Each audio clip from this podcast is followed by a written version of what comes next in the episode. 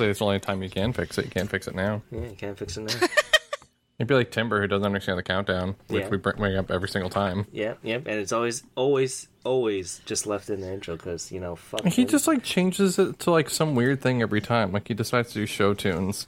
Yeah, you know, one time he said, "Oh, I didn't hear you clap" as well, like including the other times, and he's like, "Yeah, that's how it's supposed to sound like timber. It's supposed to sound like one fluid motion." But yeah, hello, welcome to Podosaurus. I'm your host Ken, and with me we have Gr- what? No, I was in Ongaku mode for a moment there. I'm so sorry. I just did Ongaku earlier today, so that's why I'm De- sitting in the mind definitely here. apologize for that. but yeah, we have Man of the Hour Lou Yo, and Fangirl. Hello. when was the last time Fangirl was on? A while ago. Last year? Yeah, life has been li- crazy. She's still listed as a co-host, or is she a guest co-host? I don't know.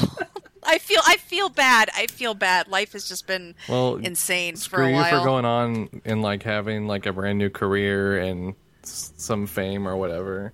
oh, I don't know if I have any sort of fame. I wouldn't go that far. I've been trying Probably to more than your I do. book. I've been trying to pimp your book whenever you go. I I honest to God, I cannot tell you how I appreciate uh, how much I appreciate that because um, under the one pen name that's with a publisher, they do marketing for me. Um, but this one, it's it's all self published, so it's all me. It's everything is me. I paid Is the for one the editing. Is the one that's under the other pen name? Is that the one that you won't tell me the name of? Yes, but Why? if you How- really like, how how okay. bad is it that you won't tell me? Because I know Okay. this one. Like, how bad is the content that you're just like, no, I will not tell you. Like, you must have It's really not- gone outside the fangirl box of things you typically are like, no, this is wrong. There has to be something in there that you don't want me to see. it's not so much it's okay first off first off i'm actually not ashamed of it at all like if mm-hmm. people want to talk to me about it but it's it is a very specific niche genre the the book that i self-publish is a straightforward contemporary romance um you know there there they there's some kink things in there um but i went pretty light the other pen name is entirely it is all kink related. Um, it has somewhat of a darker tone with uh, some controversial like things in there. I don't know if anybody has heard the term dark romance, but it falls under kind of that umbrella. Um, so, and a lot of people have very strong opinions on whether dark romance should even be a thing. And the feminist in me is like, this actually should be a thing because people are old enough to discern between fiction Does it and reality. have people knife play in it? Because when I googled dark romance novel, it came up with Dub Con, with knife play, with dubious consent, love triangle, of course, fucking student teacher, and then with non consent because of course it goes dark. it does it has a few of those not all of those. It does not have knife play. It doesn't uh, yeah. So, sp- speaking of tropes here, I to- I totally forgot that I sent Timber your uh, uh, like I, during the last couple episodes, me and Timber were talking about you know doing a reading of your book, and so I had to send it to him, obviously the link for it, and then he. I forgot that I put one of the reviews on there and it had the tropes on here. I totally forgot about Yes. that a couple of days ago when I was looking at him to DM him something. And I was like, what the hell did I send him? Just second chance, love friends to lover, no cheating? Yep. Trauma, heartbreak, Yep. cultist, brainwashing, stalking, abuse. Also, abusing. quick, Okay, quick, okay, quick so she- interjection, real quick. Quick interjection.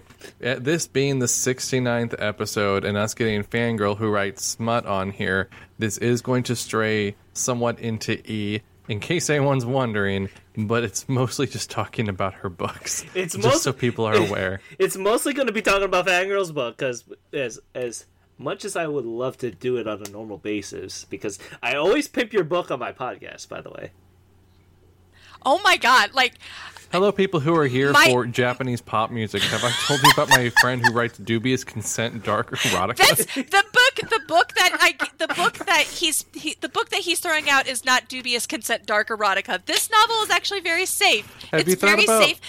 I feel like that would be a really good punk band name. Dubious, Dubious consent, Consent dark Erotica. erotica. dubious consent erotic novel. um, no, this. So there are actually trigger warnings on that book, but it's trigger warnings because my female character has trauma in her past. It's not trauma in the relationship; it's trauma in her past. Attempted but I still wanted to warn people about that. Cult Yes, issue. attempted murder, cult issues. Yes. And then yeah, but Obviously, I don't talk about Anyway. that on Ongakuryu, but I talk about I talk about your book all the time. And that's then, amazing. I, then I, I don't I don't know what to say to that. I'm actually like a little flustered. when it's the female co-host that I usually have for Ongaku, when I talk to her about it, she goes, "Oh yeah, I've read halfway through the book. It's amazing." And I'm like, "Okay, I can't wait to finally talk to Fangirl about Luna is also a degenerate as well, so Luna's a Degenerate? Degenerate. Luna is a degenerate. Uh, well, most people I know are degenerates. To be fair, fangirl. Okay, but that's fair. My my and girlfriend's I like mean, the I only did one I I know did that's put like that straight I did make- stuff. I did make that one. I did make that one TikTok that you accidentally stumbled on. You were like me learning things about you that I did not Yeah, know it was before. weird. Like, so, so one of the quotes that she sent you that you're gonna have Timber read or whatever. It was the one with um, a hand and five fingers. That Yep, one. Yep. I didn't realize. I love which- it. So first off, I'm only always get stuck on BookTok if she sends me stuff because it just wherever you read, wherever it was like from that thing, it'll start pulling you in there until you're like, no, no, thank you, because that's how TikTok works. But so like one came up and I read that, I'm like, oh my god, that's so that's so weird. I should send this to Fangirl because she's gonna love it because it's something from BookTok. And I'm like, wait a second, that is Fangirl. I'm like, oh my god, it was a secondary whiplash of oh my god. I'm like, oh my god, she would love this. Oh my god, it's her. I yes, I posted my fr- I posted the couple of lines that you you gave me the other day. I sent it to a friend of mine. I go, "Hey, I'm gonna have either me or my other friend read this on the podcast." And now he starts quoting it to me offhandedly. Is this Mujihi? which one? this? I sent yes. you three print screen. I, I sent you three quotes. oh, the five. I sent you three of the most highlighted quotes in the book. the five finger. Okay, yeah, that one. That one is the every yeah. every single time we're playing Final Crown, Fantasy crowning 14, jewel right there. Just pack it in. You don't need to write plays any more after that one. I was actually very proud of that quote. It came completely out of nowhere. And like when I when I write, I don't have a plot. I don't have an outline because outlines and plotting too much stresses me out, so I do what's lovingly coined as pantsing or discovery writing. if Um, it makes you feel any better, all of my favorite Square Enix games are like that too. They were written without a plot in mind.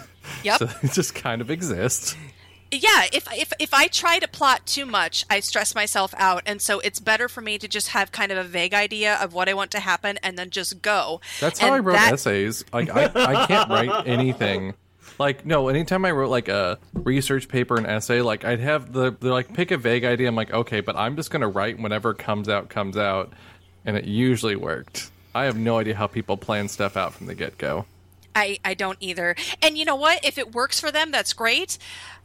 I, I it just it like I can only do so much before either my brain gets bored or I convince myself it's a terrible idea and I abandon it anyway. And that's why I'm glad I have one to two critique partners who tend to like suck me back in and be like, "No, I really liked this idea. You need to keep going. You need to send me more of this."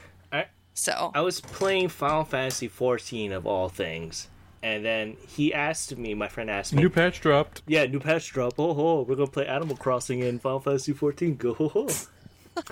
yeah. So I asked him, "How long are you gonna keep going tonight?" And he goes, "I'm gonna keep going." And fuck you until you forget your own goddamn name. I fucking lost it. fucking lost it at that point.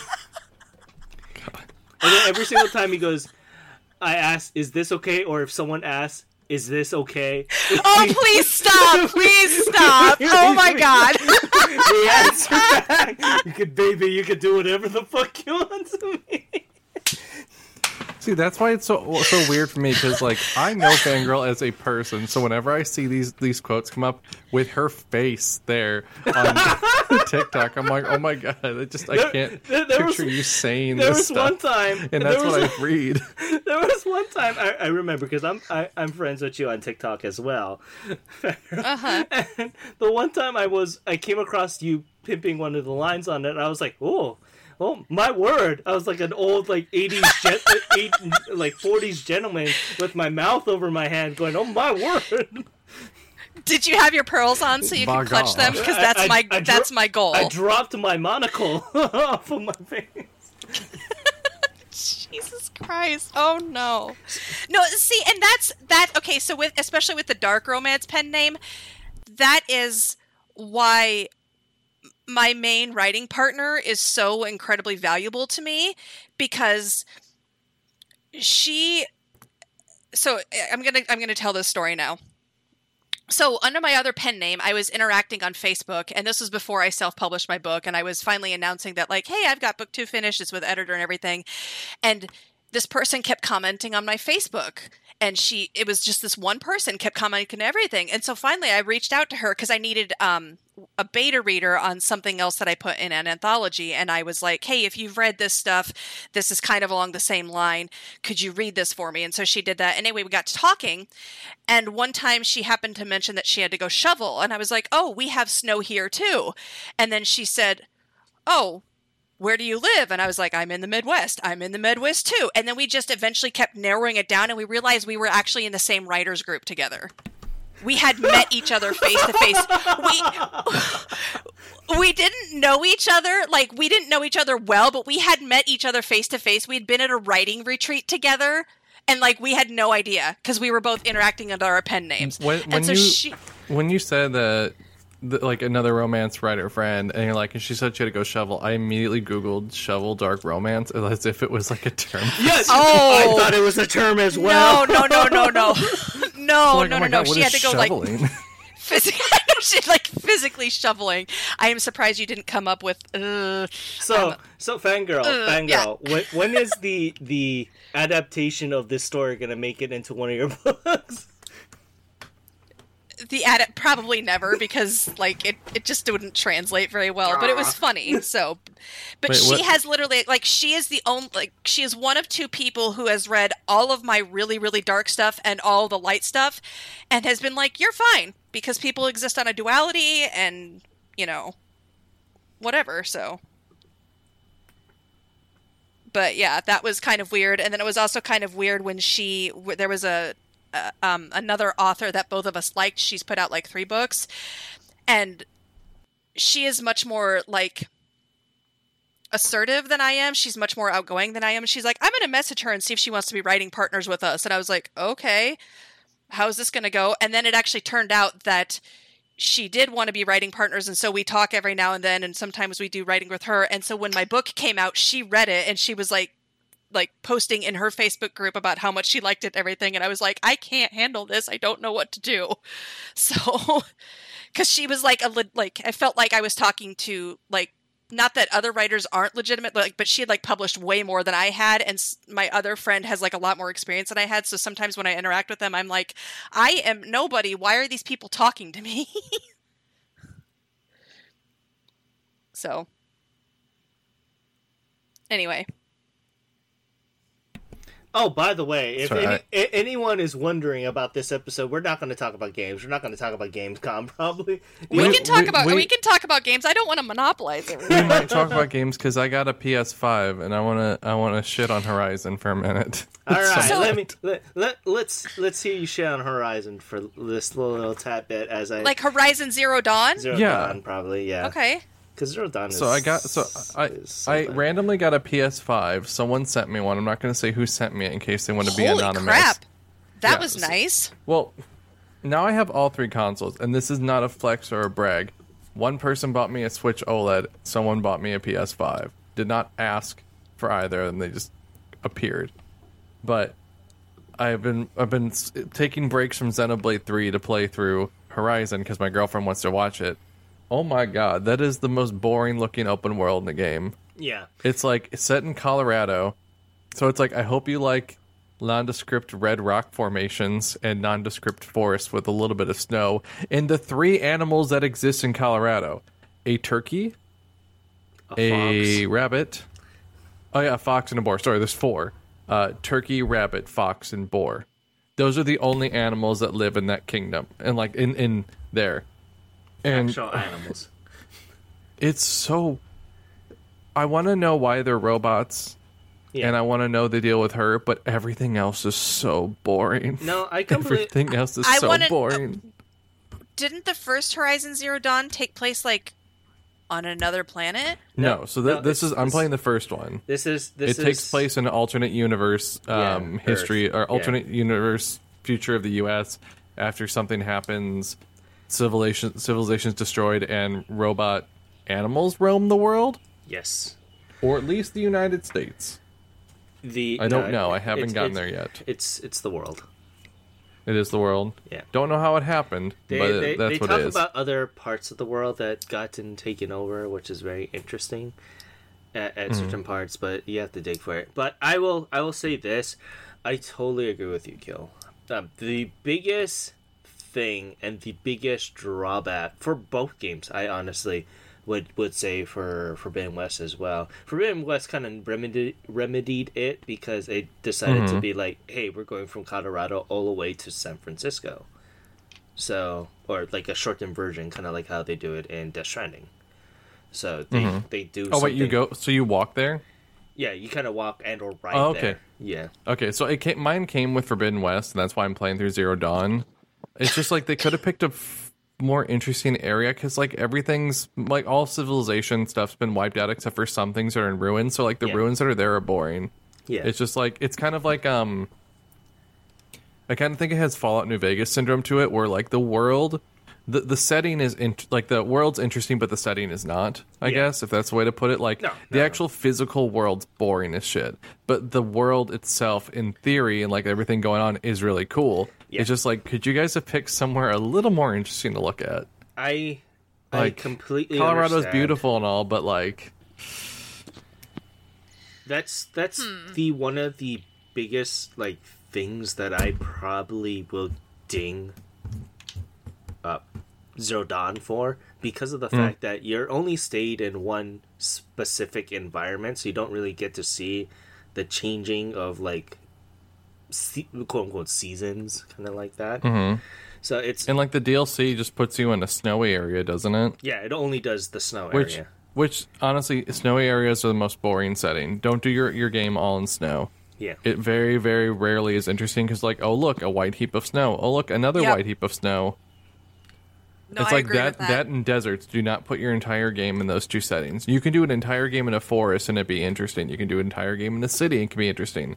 But all snow or all d- or all uh, sand, those two places are not interesting. And one of the the facts that is there's no easier way to really zoom yourself across the world. if Yeah. you- and that's the biggest drawback. And you know they It's they faster that. to dodge roll everywhere. Yeah. Running is slow. It's faster to dodge roll, and everyone's like, if you upgrade the dodge roll, the dodge roll becomes slower. I'm like, then why would I do that? and then you get on, like, you have some robots you can mount, and they're boring. Yep. Mounting is a normal mount, not fangirls uh riding type of mounting that's a different type of thing that's in her dark romance novels i'm assuming mounting is a thing I just assumed that Okay, squeal was just her just going crazy right now. No, I'm laughing. I'm just laughing because I mean I've never used that term, and I would never use that term because it's it's god awful. use Um, mounting what about reverse mounting? Where it's the She's gonna like no riding- longer write riding- novels after this. She's like, after talking with people who consume my media, I've decided that this is a bad idea. Oh no no no no no no no no no no no no no no no no no. I'm I'm fine because like I like I you know like you said Kyo, I know you guys, so I'm I'm totally fine with the the the riffing. Um and I'm saying this with all the love in the world. You guys are not my target audience, and my target audience for this stuff is like like they're rabid for that kind of thing. They are it- not rabid for the term it- mounting, but So is it is your who is your main audience? my main audience is uh, generally women. Is Um, it bored moms? No, it's varying ages. There's a lot of people who have kids. There's a lot of people who don't have kids. There's people who are married. There's people who are not married.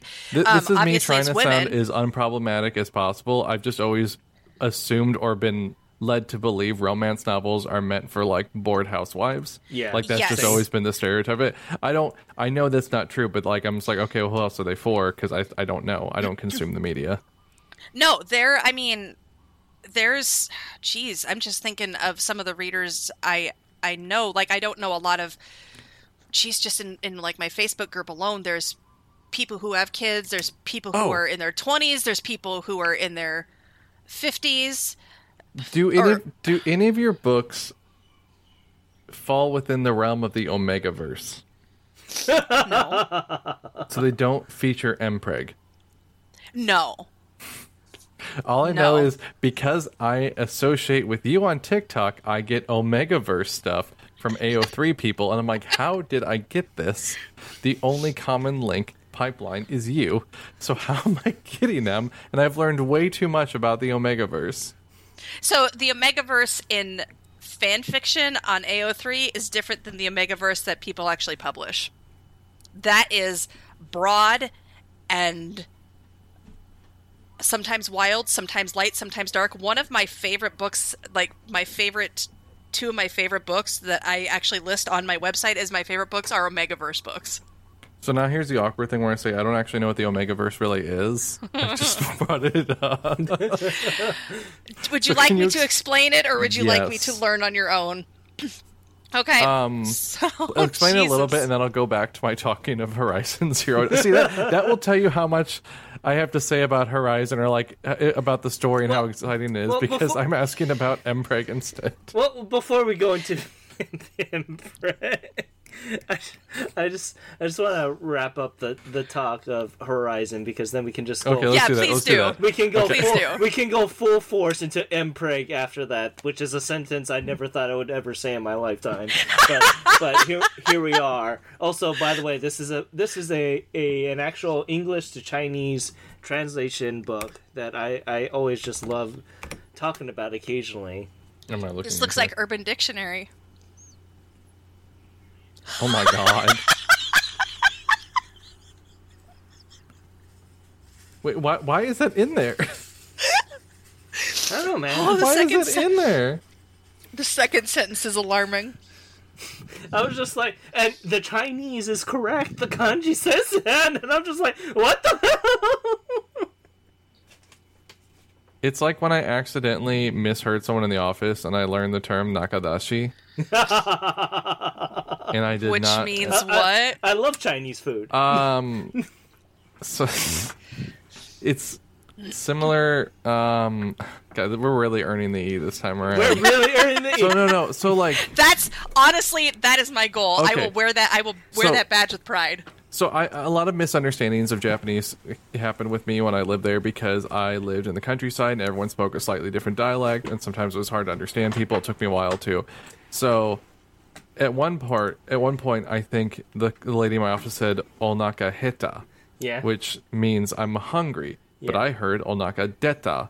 Deta comes from deru, which means to leave or to, for lack of a better word, sometimes it can mean to go or to come. yeah.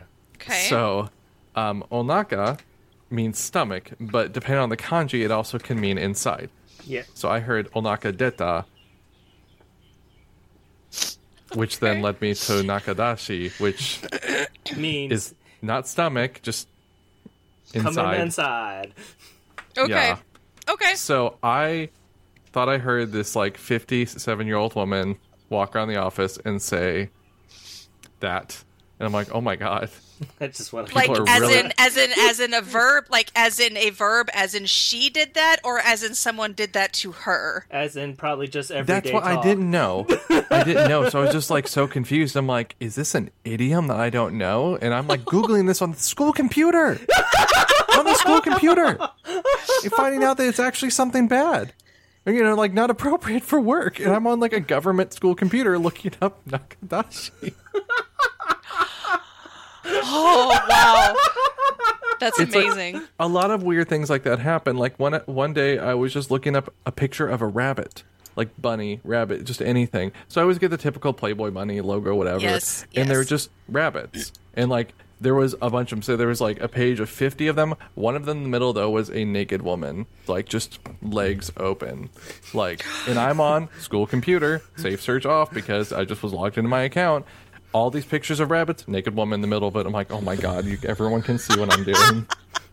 Everyone can see what I'm doing. Amazing. Oh my god.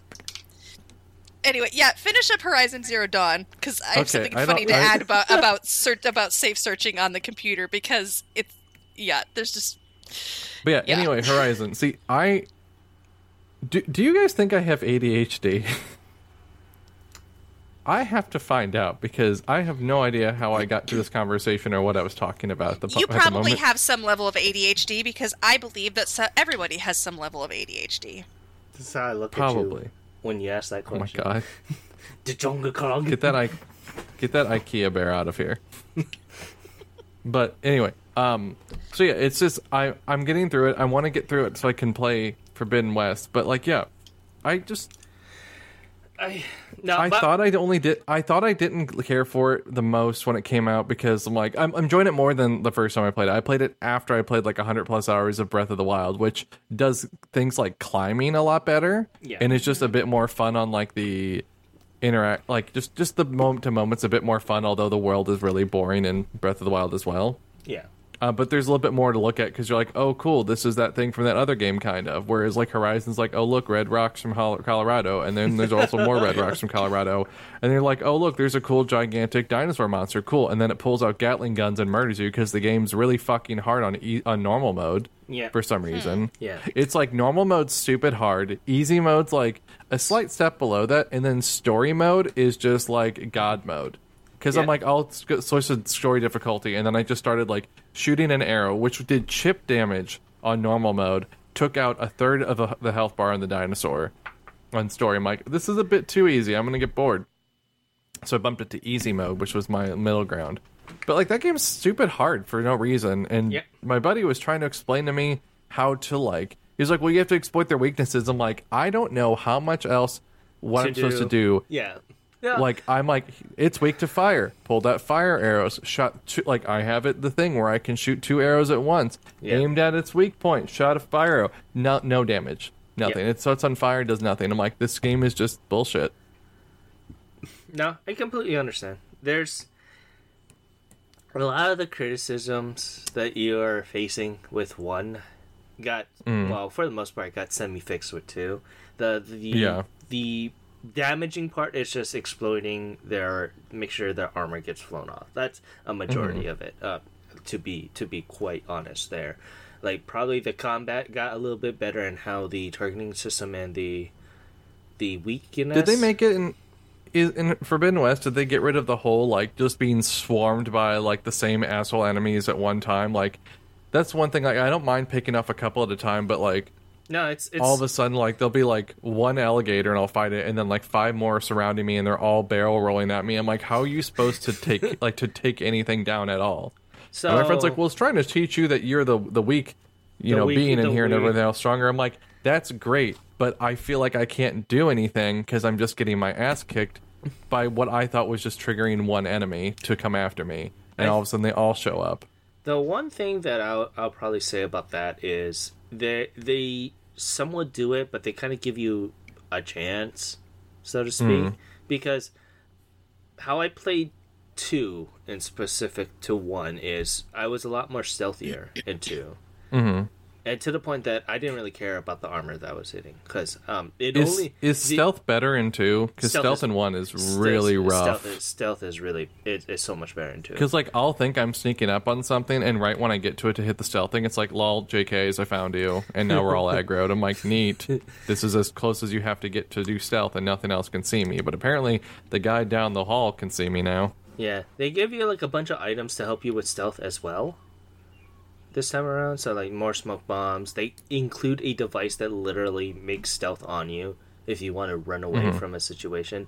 Like I've the game the game is is hard on itself for for two because I played the game on normal, and the only time where I found it as a challenge where I was unprepared for everything was literally the final boss. And at that point, I couldn't update anything, so I was gonna s hmm. like it. Uh, I was beating my head against the wall for like a good like forty five minutes to an hour trying to beat this final boss. And then when I finally did it, I was so fucking happy that I put the game down.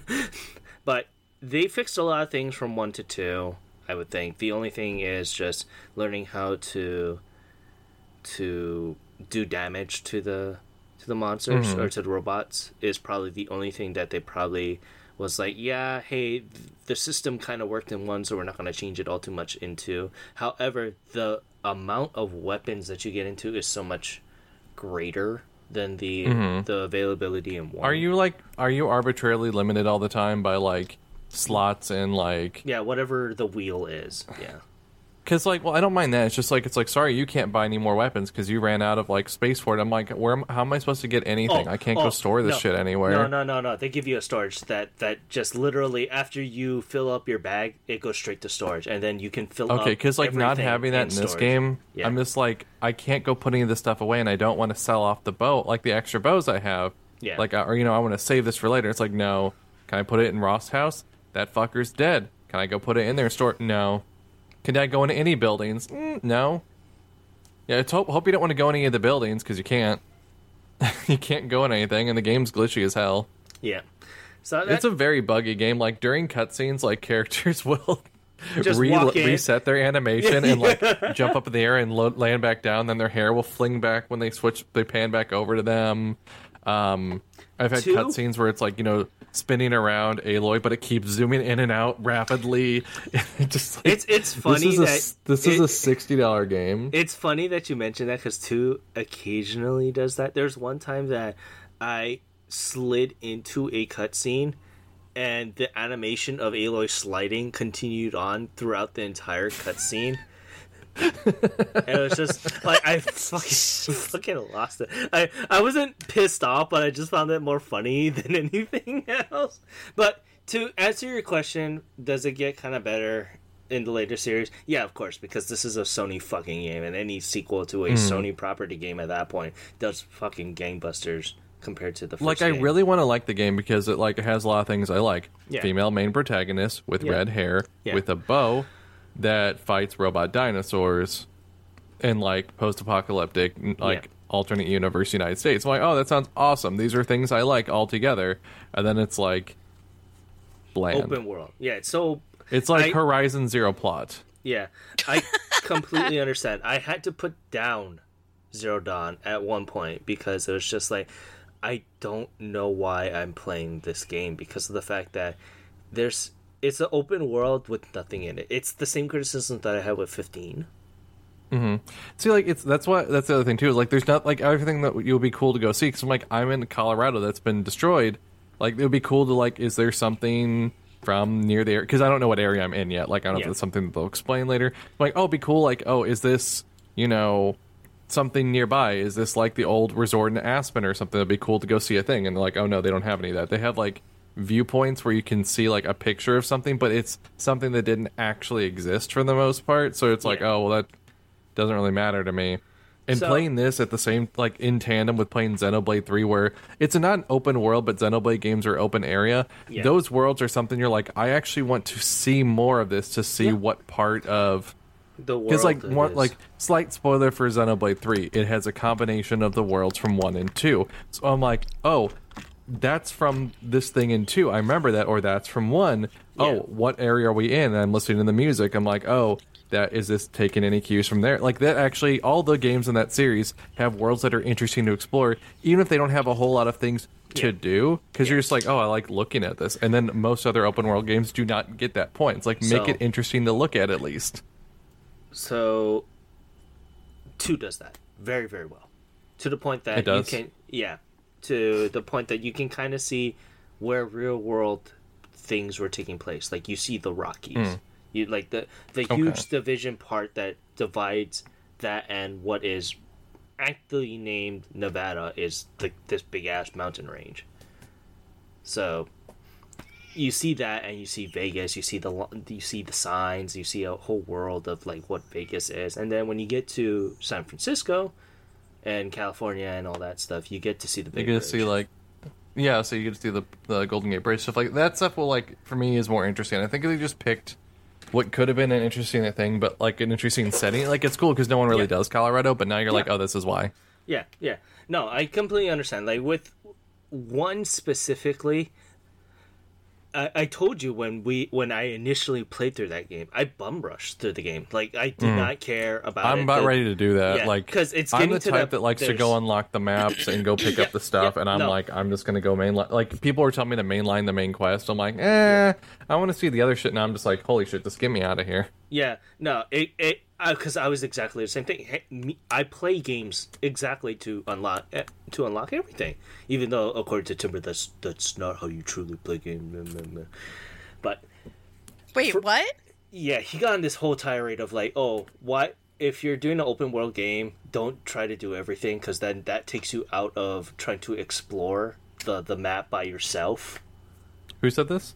Timber, Oh, because I go, oh yeah, Okay. I I try to do everything before I continue on a quest, and he goes, but are to over level? Doesn't that take you out of what the game was? I go, no. What the what the hell, man? I like to clear shit out. Like I don't care about being over leveled. I never want to run into a part where it's too challenging. Like if it's stu- like mm-hmm. for me, I figure with its open if it's open world and there's a bunch of shit to do, they want you to do that so you're ready to go to the next place. Yep. Like I'd rather Yeah. be over leveled than under leveled to like to go to those. I only like to be under leveled in JRPGs because usually they're all too easy anyway. But I like to be over leveled in open world games because I don't fucking care. Mm-hmm. Yep. Yeah. Yeah, but like my only advice for you for for Horizon is I would just bum rush the game because that's eventually that's what I ended up doing because I was just so disinterested from the area that I'm in. I'd rather mm-hmm. just play the the story. The only thing that I'd advise you to do is to do the cauldrons. Yeah, that's see. I, I've been trying to make sure to do those because it makes it a lot easier if I run into something. I can at least just override it. Yeah. So I'm like, oh, if that thing's a pain in the ass, if I override it, I can at least do that and then run the fuck away. Or Yeah. I think you can kill them without them being aggroed with their Yeah. overrided or something. That that's Um, my only is the- advice to for for Is you. the DLC worth playing or is it necessary to play for the sequel? one of the characters from the DLC makes an appearance in the game, so yes. Okay. And they slight, like, do I need to go through? I have the complete edition, so it doesn't matter. yeah, so. so- and they slightly allude to the fact that hey, you should you should know what happened in the game. The, that's the thing. The the sequel for um, for Forbidden West I know it starts when two ends, right? Or Yeah. it, it two starts where one ends because your final armor in one is your starting armor in two. yeah, it happened six months later in game. Do you get that? Do you like? Will the main quest bring me to that cool armor I ra- I found yeah, in the beginning area? it Okay. should. It should. Okay. So that that's my only like advice to you if you're gonna continue on with with Zero Dawn. Oh, I'll is- fi- I'll finish it like because I want to play. As it stands right now, all the all the PS5 games I own are digital. I have um, Horizon uh, Forbidden West. I have Yakuza Like a Dragon upgrade. I have the Final Fantasy VII remake upgrade without the DLC because fuck anybody that bought the game. um, I'm not spending twenty bucks for Yuffie's four hour DLC. I'll wait for it to go on sale or something again. It's gone on sale once and I skipped it. I should. um, It'll probably be the beginning of the year. I'll, I'll buy it. yeah, um, mm, probably around Black Friday. What else yeah. do I have? And then everything else, like Horizon has a has a has a boost on it. God of War has a boost. I never finished God of War, but that was also kind of bland. Yeah, that's that's the thing. Like that, I'm kind of very hesitant to go into God of War with, with Ragnarok is because unlike unlike a lot of people, everyone was like, "Oh yeah, the world is so good." I'm like, no, I just wanted to bum rush the story. Like I didn't even finish the Valkyrie side quest, which is one of the like the best like pieces of side quests for stories in the game and i was like no I'm, mm-hmm. too, I'm too too bothered to go out and do this so i just did the story, and I did a couple side quests here and there just to kind of offload it. But for the most part, when I did God of War, I just stuck to the main story, and it was it was an uh, okay experience, and I liked. I liked the story as bland as it was compared to the other ones. I mean, it's compared to the other ones, it's like freaking like a solid ten, but it's it's all right on its own. Mm. So, but I'm afraid of what Ragnarok is going to be because I did not particularly love the the setting. It's it's like exactly how I felt about Zero Dawn. I didn't fall in love with the setting, but maybe if they're learning from other games here, that I'll fall in love with the setting just a tad bit more. But who knows at this point? But yeah, that's that's that's all I have to say about Horizon because I'm just So- playing Xenoblade Three otherwise, and I'm just waiting for. Might do a, a spoiler cast on the Xenoblade series once with Chris once it's over. Yeah, Um, I also had like a thing where I had to pick a podcast guest, and this is gonna be Chris Nalga. Yeah. Oh, So once he gets done with it, uh, we'll have I Chris guess- we'll talk about Xenoblade. He's he's still going through two, and he hasn't gotten to three yet. So you got but time. before we go into Mpreg here, God, I was almost hoping you guys had like forgotten about it. 'cause- No, I, I, I'm like a, I'm like an elephant. I never forget. I uh, You see the finally- thing with that elephant that like beat the shit out of a woman and then went to her funeral and stomped on her again? I don't even care if that shit's fake. That was just so funny to me. what? Oh, Was it was it? like a story. Like I think a poacher tried to kill an elephant. Oh and they- yes, okay, yeah. yes, the elephant and the poacher. Yes, okay, I remember that I- I now. don't That even was care funny. If it's real or fake, I just that that that brought a smile to my face. Yes. a morbid Yes. smile. Anyway, Mpreg. No, no, no. Before Okay. we go, we, before we go into Mpreg, I wanted to at least talk about uh, Three Hopes because I finally, Yeah. I finally finished only one chapter in or one, One playthrough? Storyline, one playthrough of Three Hopes, and that was with Black Eagles. That I, I finished Three Hopes. It took me about 83 hours, 82, 83 hours to finish one playthrough of Three Hopes. And I loved my entire time of that game up until the end because literally the end just drops you. It says, "Okay, yeah, we killed everyone. Okay, mm, goodbye." That that was literally the end of Black Eagles playthrough. and I fucking hated it. Are they going to sell DLC that continues the story or something? they never announced it. They never announced that there They was probably gonna will. They probably will because this is the f- first game to reach one mil, the fastest game to reach one mil for the Musou. So I'm I hmm. wouldn't be surprised if they announce DLC fairly soon.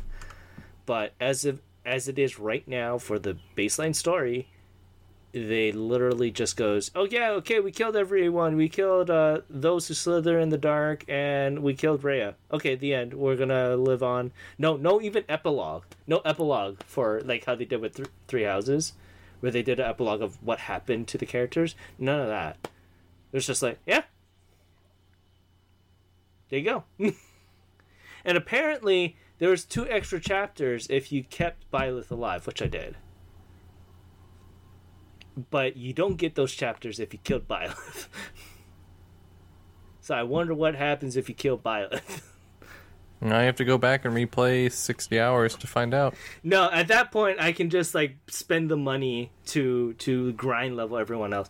Granted, the side stories are much better in this game compared to how it was in Three Houses. In my point of view, I really liked how the side stories was for Three Hopes.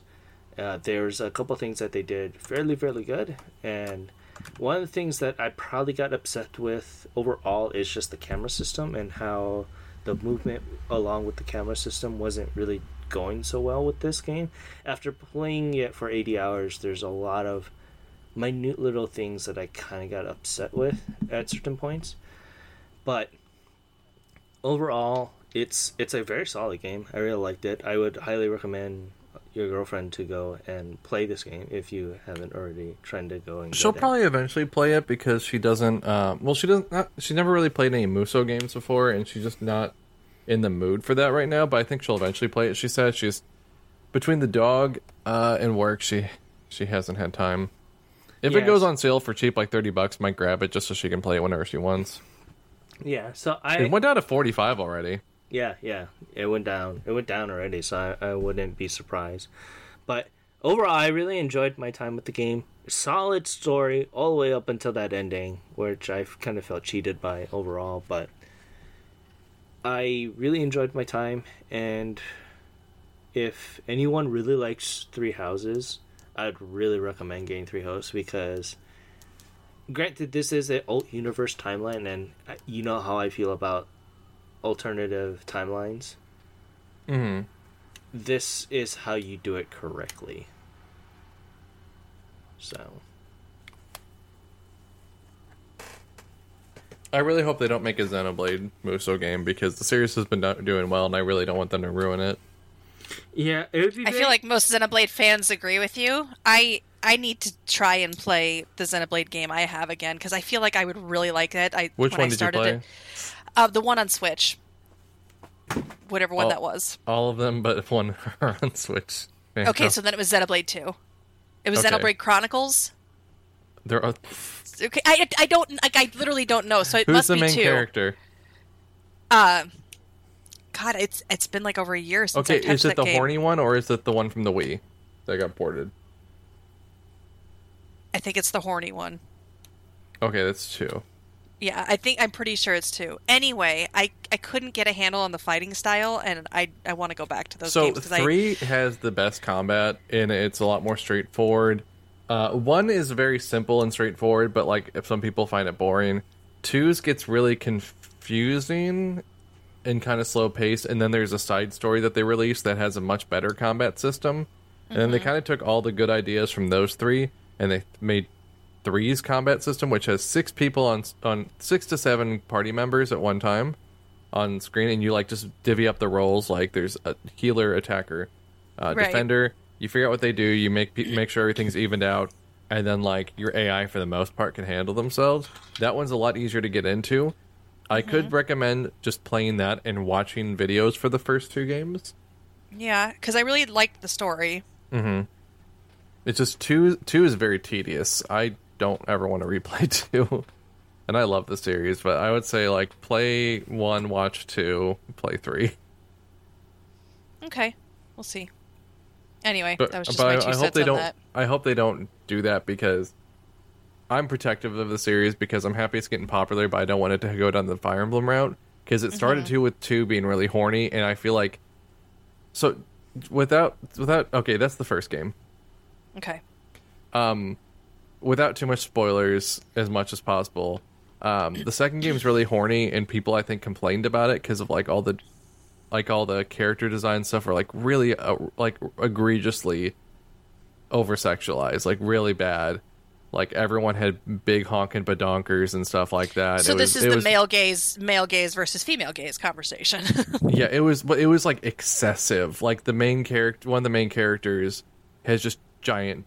She's just giant boobs. I I think I've seen pictures. I think And, when like- people were playing it, they were posting pictures. and it falls into the tr- and those are just the main characters there's also some like random blades like you would get these characters called blades that are random chance gacha mechanic thing and some of them were like let me find one uh anyone that's listening uh dahlia xenoblade 2 uh if if you've played the game you'll know exactly who this character is and they are the one of the most ridiculous ridiculously designed characters I've ever seen, and I do not understand how she got into the game because she's just here's her 2D art. I might even use um this for Okay. her her picture for that. Let me find Okay. like a the 3D model one. Like she looks like her back is broken while walking around. She has no waist. So her ass is jutting out the whole time, and her chest That's- is jutting forward the whole time, Okay. I love. and she's a seeing- snow bunny. And that's like, that's one of the ones that you get, and like there's all like various degrees of worse and better than that. Awesome. and like Amazing. so it's so horny and has the anime tropes so they're like nosebleeds like one of the characters has like a maid fetish robot that's his blade because like they don't they can't use Nopons can't use blades and stuff like that it's ridiculous so in three they solved it by making characters that literally do not know what sex is like they lit- they have to ex- slight That's- sli- that they have to explain at some point what sex is to them you you'd be surprised at how many people think that works. It's just so funny. Like it was such a whiplash that you just I the director is the guy that made Xenosaga, and if I'm correct, I don't remember if it's the director or the art director because I think they use different ones. I think it's the director of the series made Xenosaga, and like KOS-MOS is very sexualized too. If you've ever seen her, so he's like, it just feels like his response to people being mad. He's like, "Well, fine, just no one has sex. Then I'll make a game with no sex." And like that, that's just what it feels like to me. Is they're just like, "There's no sex. Then no one has a single sex." Sex without love is just pro wrestling. Oh my god. Yeah. Oof. Interesting. Okay. I don't Cool. remember where we were going on this tangent. So Mpreg. Oh, no, I... okay. Oh boy. I, I feel like I need to take a shot before this because I, I Yeah, explain Like, the okay, so if- to me. I was gonna say if I was talk if I was talking to a romance reader, this would just be a, an easy conversation because, like, there's just certain anyway. Anyway, okay. So Omegaverse started off in the supernatural fandom. Of course it did. Of course Yes. it was the super. of course it was there. Okay. Um, but basically, it is the idea that there are certain members of the human population, either in the terms of like an alternative universe, an alternative world. Sometimes it's on an alien planet. Sometimes there's been like human growth experiments, things like that.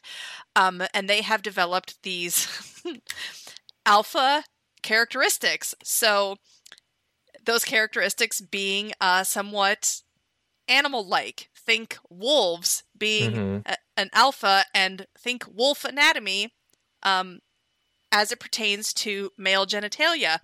Do you know how dogs procreate? Yes. The- How they, they get tied together? Mm-hmm. Okay, so imagine that except uh, with humans. And so you have alphas and you have omegas, and alphas can get omegas pregnant, and there's nodding involved, and betas are just kind of normal people, and it depends on who's writing it because these go wildly varying from other places, but that's kind of Omegaverse in a very general summary. Mpreg is the idea that there are male omegas who as part of their development, um, they can get pregnant because usually these people are few in number, so they have developed mechanisms to procreate any way possible. I have not read a lot of Mpreg, so I don't really know how it works, but that's the general thing. Thank you for, for, for explaining that to us. I'm gonna name this episode "Enter the Omegaverse" or some shit. I'm gonna get a lot of lost people listening to the podcast. I, I feel like you should name it that or just something. But yes, I mean, there are some. St- starring author Anastasia Fenlon. Oh man. Uh yeah, but like it depends it depends on how it's done. Like I said, I have I have actually read some really well-written Omegaverse books. One of my favorite duet series is an Omegaverse book and it's it's incredibly well done. The story was the story like had a, a female character who had like deep seated emotional trauma and it's all about how like her overcoming that and her being able to accept herself as she is. And uh, romance is written for the female gaze so and for female readers i'm not saying that men don't read it because men do read romance. I actually think a lot of men should read more romance because even in the toxic books it shows a lot of examples of like how to talk to women and how a lot of these guys are very obsessed with their girlfriends and so they are very willing to do you know anything for them and that varies things so yeah but in the omegaverse that's really a common trope the obsessive possessive person but yeah that's kind of the basics of it i So is I don't- Twilight an Omegaverse series? No, Twilight is Twilight. Twilight is Twilight. It's its thing. Twilight would be classified as a shifter romance or a vampire romance. I really think you should get into vampires. I don't like vampires. I got burnt out between between True Blood and all the Anne Rice stuff I read when I was should not have been reading that stuff. Can I interest you in some good vampire media? You can try. Okay, it's called What We Do in the Shadows, and it I've has Matt, that. and has Matt Berry in it, and I love it, and I love him. Okay. It's I it's a comedy. It is a mockumentary style thing, almost like The Office, but good. I'd say, where camera Okay. crews follow around these vampires and the shit they do, but Okay. it's more day to day life of like the like terrible fucking vampire people. okay. I recommend it. There's several seasons out and a movie. Um, please watch it. It has it has Matt Berry in it, okay. who I've told my girlfriend a few times. I'm Like, I'm sorry if Matt Berry asked me out. I'm just gonna say yeah. Like, s- sorry. I think you always get one like crossover. Oh, I can see why. Okay. Oh. Did yeah. you look them up? Yep, I agree with Yeah, that. okay. What? What? Is, okay, I got. I got. I approve of that. In, in the in the loving world of episode sixty nine here, I wish Timber was here because I really wanted to have him be uncomfortable with this question as well. Well, I, I guess we got your answer, Kill. What would what would be your your cross s- star that you would want to be with? Which is Matt Berry. Me? Are you asking me? I'm asking you as well now. Oh my god, I have like 15 of them. Oh, tell me. Uh, I'd love to know. Florence Florence Pugh. Oh, Florence Pugh. Yeah, yeah, yeah. yeah. Yep. Um, hold on, Uh, let me Google these people. Florence Pute. How do I spell that? P U G H. Yeah. Pug. Pug. Yes, Pug Pugh. I, I I don't know how you say her, but her. Um, gosh, Why do I know her? She was in Midsommar. She was in. Um, Oh, her, Yeah, She's okay. been yeah, in she was in several. Yes, yeah, yeah. Um, God, I'm trying to think. I'm trying to think of some lesser known ones. Uh, sh- Olivia Wilde. Well, let It's funny because like I looked up Florence Pugh and there's a a lot of stuff about oh, Oli- That's Olivia Wilde. Yeah, Olivia Pugh right Wilde. like that's actually why I, took, I was like, oh yeah, her. God, I'm trying to think. Um, I don't have them off the top of my head, but it's like one of those things when I see it, I know it. Uh, Jill from Resident Evil Three. Oh my god. Okay, yeah, Resident Evil yeah, Three let's- was let's- a ter- it was a terrible game. Like it was a terrible remake, but definitely like they made the character models to appeal to like there's I someone don't for know. everyone. I there. don't know who. Des- I don't know who designed her, but um, there's an audio on TikTok that says, "I would let this man do gross, disrespectful things to me," and yeah, that.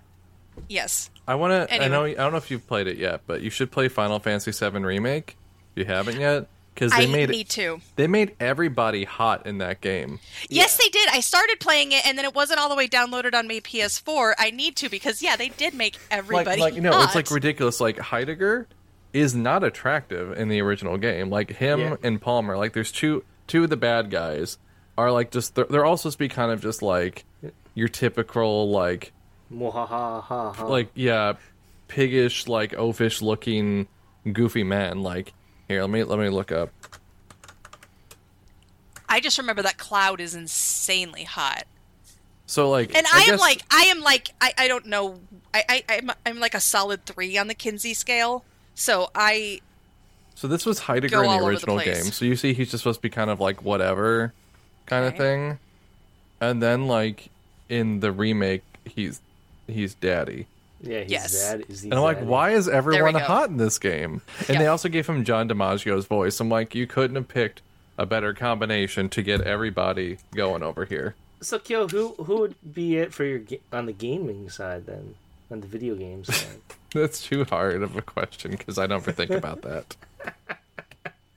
But if we're gonna go with Final Fantasy VII remake, um, I don't know. They made everyone hot. It's too hard to decide. As a bisexual, it's so hard to decide when they do that. It's like stop. At least it's make like a someone. smorgasbord. Because even when they're like, "Oh, here's one person that's like conventionally not attractive," you're like, "But you made him goofy and fun because of it. You understand sorry, that I- it backfired on you." I, I still don't know anything about Final Fantasy lore, especially Final Fantasy VII, and I'm actively trying to avoid it. But Zack Fair, Oh yeah, Zack, Zack, Fair, Zack, oh Zack. my god! Everyone likes Zack. I will tell you this likes right now. Um, if you do follow the remake once and play that, at least where it's going without too much spoilers for you, it does seem to be diverging from the original game, but also Yeah. expecting you to know what happened in the original game. Yeah. So, so like, if it gets to the point when the second part comes out, and I'll be like, "Oh, you really need to know what's going on," I will tell you okay, because I'll play do it because before you, and can't- I'll be like, it, then you can like at least read up on it because it's you might not have fun going through that old style one.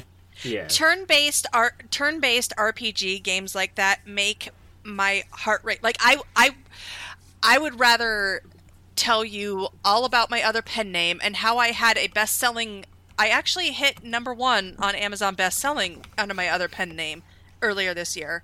Um, I will tell you all about that stuff before I will play a turn-based RPG game. I can't. They stress me out so much. I love turn-based RPGs. I know, and everybody does, and I, I know I'm an outlier, I outlier in that, but I have tried. No, no, really. And- They're like it's it's kind of like more of a general consensus that turn-based RPGs are for hard people to understand, or like they're not like action RPGs are easy for people to understand. You hit button, Yes. thing happens on screen. You don't have to do drop-down menus. You don't have to feel like you're taking basic programming classes to understand how things work. I can Leroy Jenkins everything, Yeah. and I'm fine. Yeah, for the most part, like that's why they've been doing that. They're slightly more accessible in that way. Some other ways they're not. Turn based is a little bit better for people who need to take their t- want to take their time. Mm-hmm. But you're you're not in, you're not an outlier there. You're more in the majo- majority. People who like turn based are becoming the outliers now. Ugh, I, I always feel bad because like everybody I know likes turn based, and I'm just like I can't do it. I can't. It doesn't work for some people. I I occasionally can't handle like I don't really like the the action RPG style of Seven remake. Like I'm the mm-hmm. opposite where I'm like mm, this is a little bit too hard. I'd rather just be able to take my time and mm-hmm. spam Knights of the Round five times. yeah, Like I want to do that. I want to take my 10 minute cutscene summon, please. Mm-hmm. and that makes sense. But yeah, anyway, so I I need I need to get back to playing that. Um, Imagine having free time though.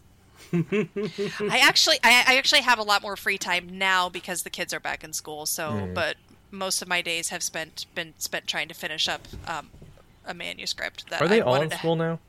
Yes, they're all in school. All of them.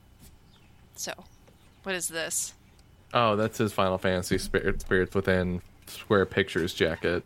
Oh, it's a big flex because uh, Square Pictures started and ended with with Spirits Within. Like that. Yes, I've heard- I've heard about the fiasco that bankrupted was. the company.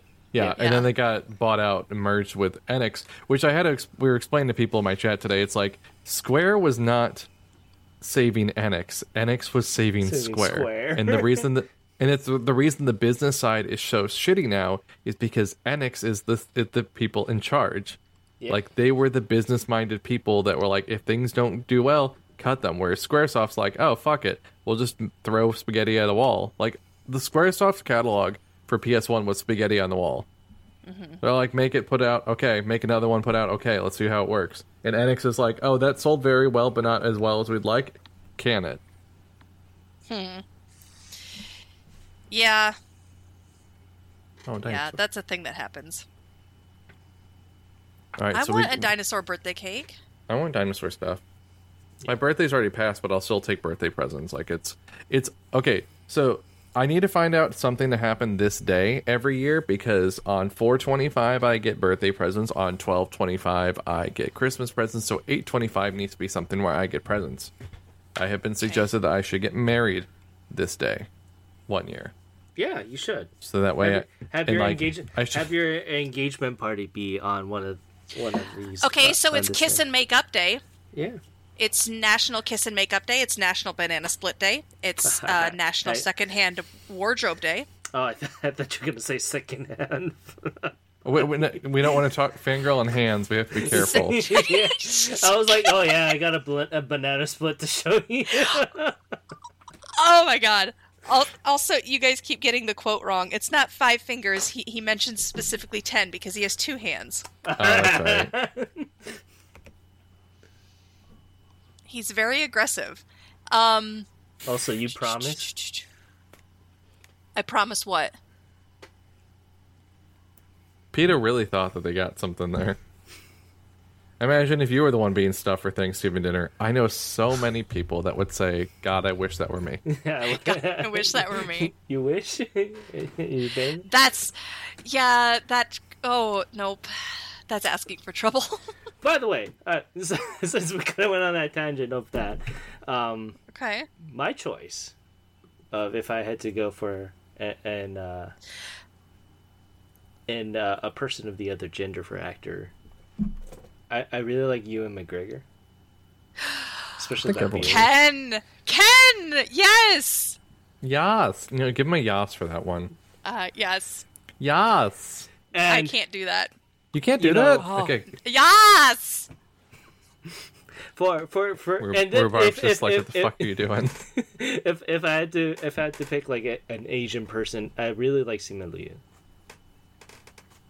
Who? So, uh, person that I plays missed- Shang Chi, uh, Shang Chi.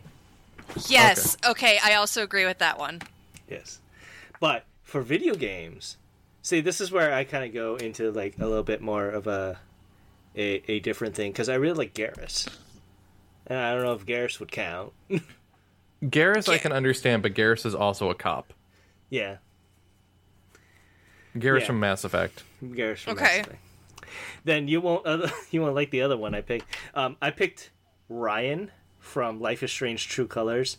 Like Ryan Lucan is the reason why I kind of went straight in that game, compared to the the everyone really wanted to go. Um, It isn't it funny for you to go for you to, to be straight. You had to go gay. yeah, I was like, oh my god, I really Sometimes want. I, I, you I, must re- be gay I to re- be straight. I'm, I'm doing the whole hand thing as well, and I'm like, oh my god, I really want Brian and. and You see, wait, you Alex to the guy with the beard? Wait, Yeah, yeah, the Ken- guy with Ken? the beard. Ken, can we back up for a second? Because you, you mentioned Garrus. Garrus Yeah. Vakarian? Garrus Vakarian, yeah. Yeah. Vakarian? Okay. I have alien romance recommendations if you ever want them. Also, um, by the way, Ken, this is this is this guy. I'm pretty sure is the one that Brogan is absolutely obsessed with. She's like, oh, I wanted to date the woman, but he has a beard and wears flannel, and that's my yeah, weakness. Yeah, I'm like, yeah, yeah, yeah, yeah. It's like the one time a bland white guy wins out. It's like, well, does he have a beard and flannel? Yeah. Oh, well, I was like, oh my There god, is it's- something it's- about it's- it. I, It's I like can't I- control I, myself. I dress exactly like this. All I do is wear flannel at work, and my mother just hates like, why is your wardrobe just full of flannel? Oof. I was just just like, yeah, yeah, no. I was just like, yeah, if I had to pick pick two, like like instantly they came to mind. I was like, yeah, Life is Strange, Ryan. Yeah, yeah, yeah. I really liked Ryan, that's why. And that was the only reason why. And then uh Garrus Garrett. Oh, and then Alistair from from um Dragon Age. Origins, the Dragon Age Origins. Samus. I would say Dorian from Dragon Age. Dragon Oh, Dorian. Dragon Age has a good has a good like group of people throughout the series. You'd be like, okay, there's so, there's literally somebody here for everyone. Yeah, yeah. That- that Everyone's like reaction to was like they keep my girlfriend. She's playing through Inquisition. She's like, I really wish you, if as a woman you could romance. Uh, oh, what's her name? Um, Cassandra, but you can't. Yeah. Ah. which is funny It's because not fair. which is yeah, which is weird because in in lore Cassandra would probably would be down to it. Well, see, it sucks. Like on, on one hand, this is how I feel about like games because usually it's like you know they're video game characters, make them every whatever you want. But also, it's nice when they're like, no, we have certain sets of characters. Like there's a big grouping of it, but we also thought well enough that like we are going to make these characters actual people and not just like and that's like integral to them. I'm like, okay, well if they're going to do that with it's good that they do that sometimes because there's still a lot of other people to choose from. It's when they're just like, oh, you can date like Fire Emblem, where it's like, yeah, there's gay relationships for men. And it's like three boring ass dudes, and then the women are like, if you play as the woman, you get like all the plot heavy characters. Oh shit! But yeah, Sorry, sorry, rhubarb. I have like a dog gate around my desk. yeah. I don't. I you, you I don't know. Have you? Do you know the whole thing that's happened with moving and everything, Fangirl? Your um, the mold.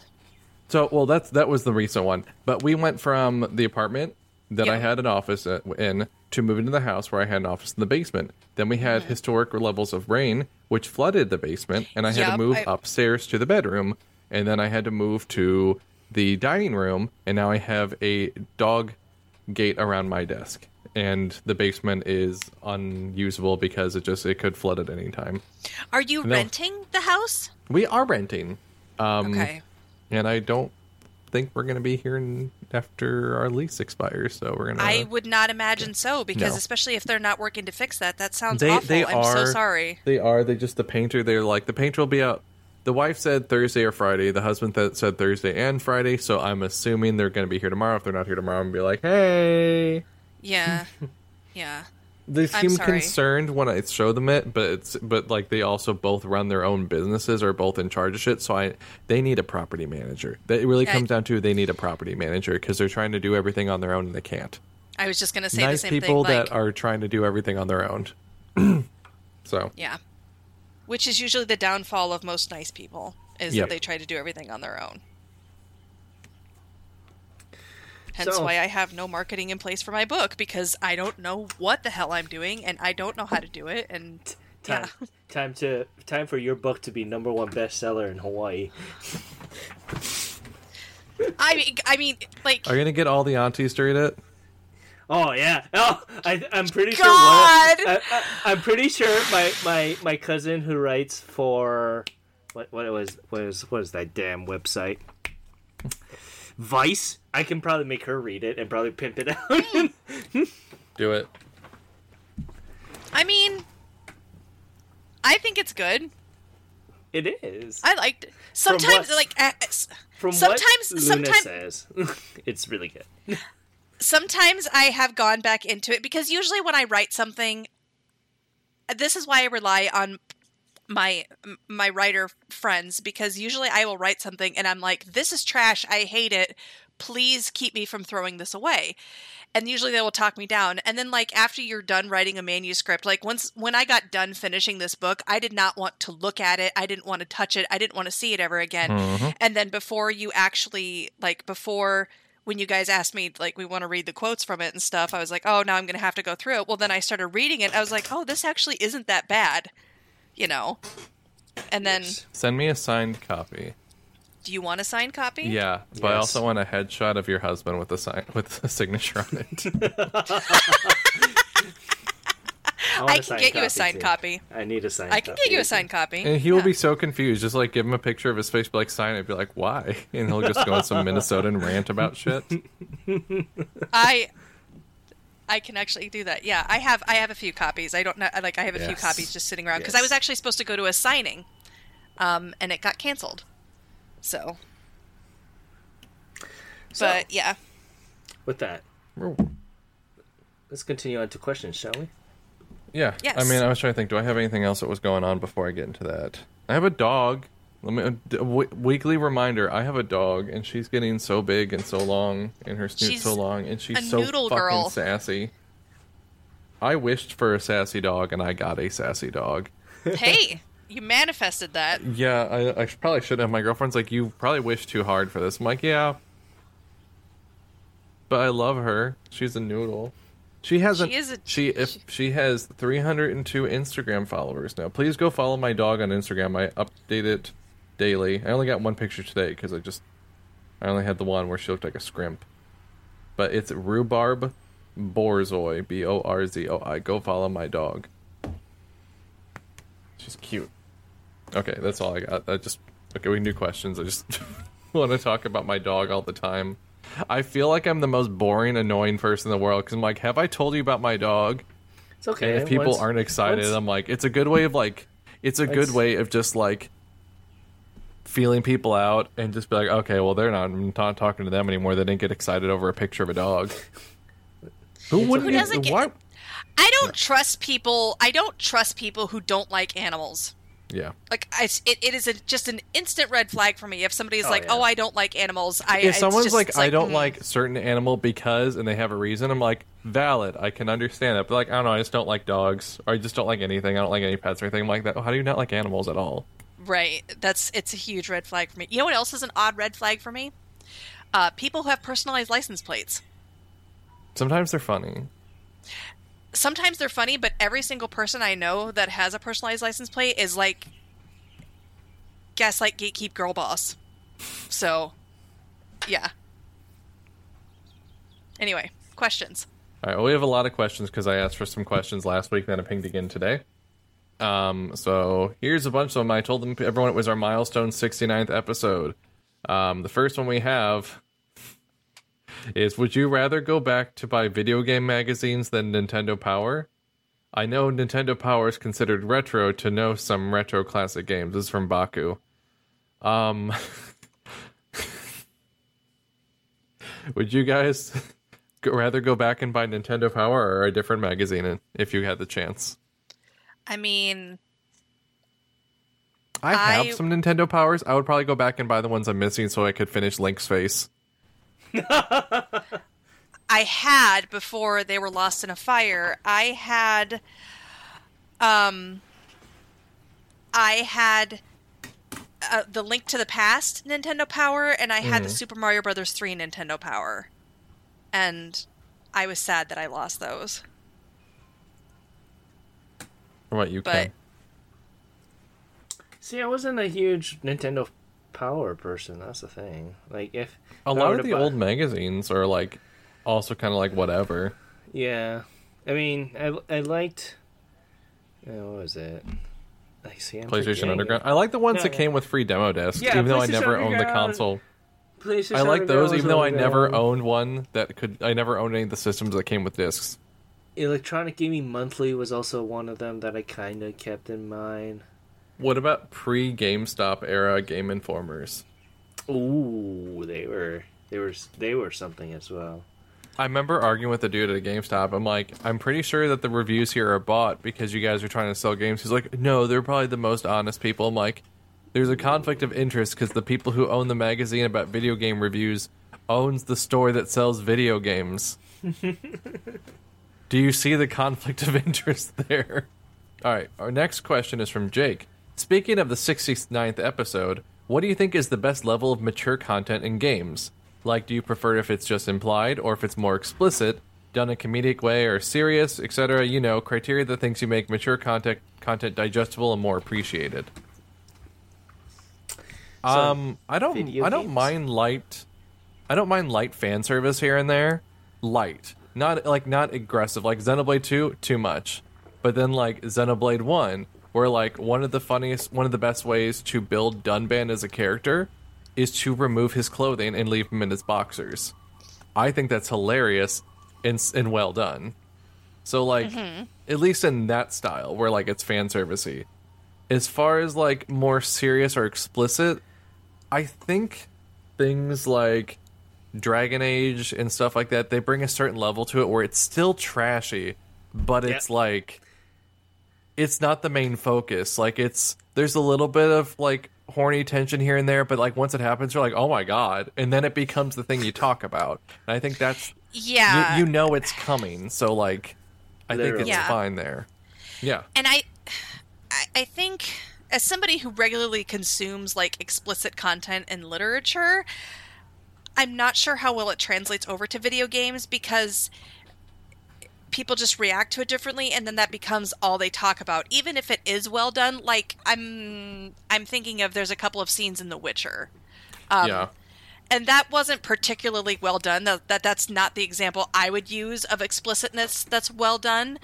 But it- it happened and it didn't necessarily detract from the game but it is almost like what is going on you know I just wanted to ping that.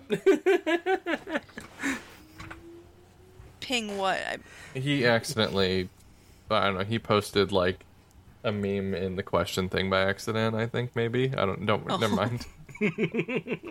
yeah, I am trying to think of a game that like really did like explicit stuff very well where you're like, "Oh, this was you know, I think I, I I think and this okay this is just my personal opinion on it i think if you're gonna have something that would be explicitly done i think you would have to have both a male and female creative director so they would be able to balance each other out mm-hmm.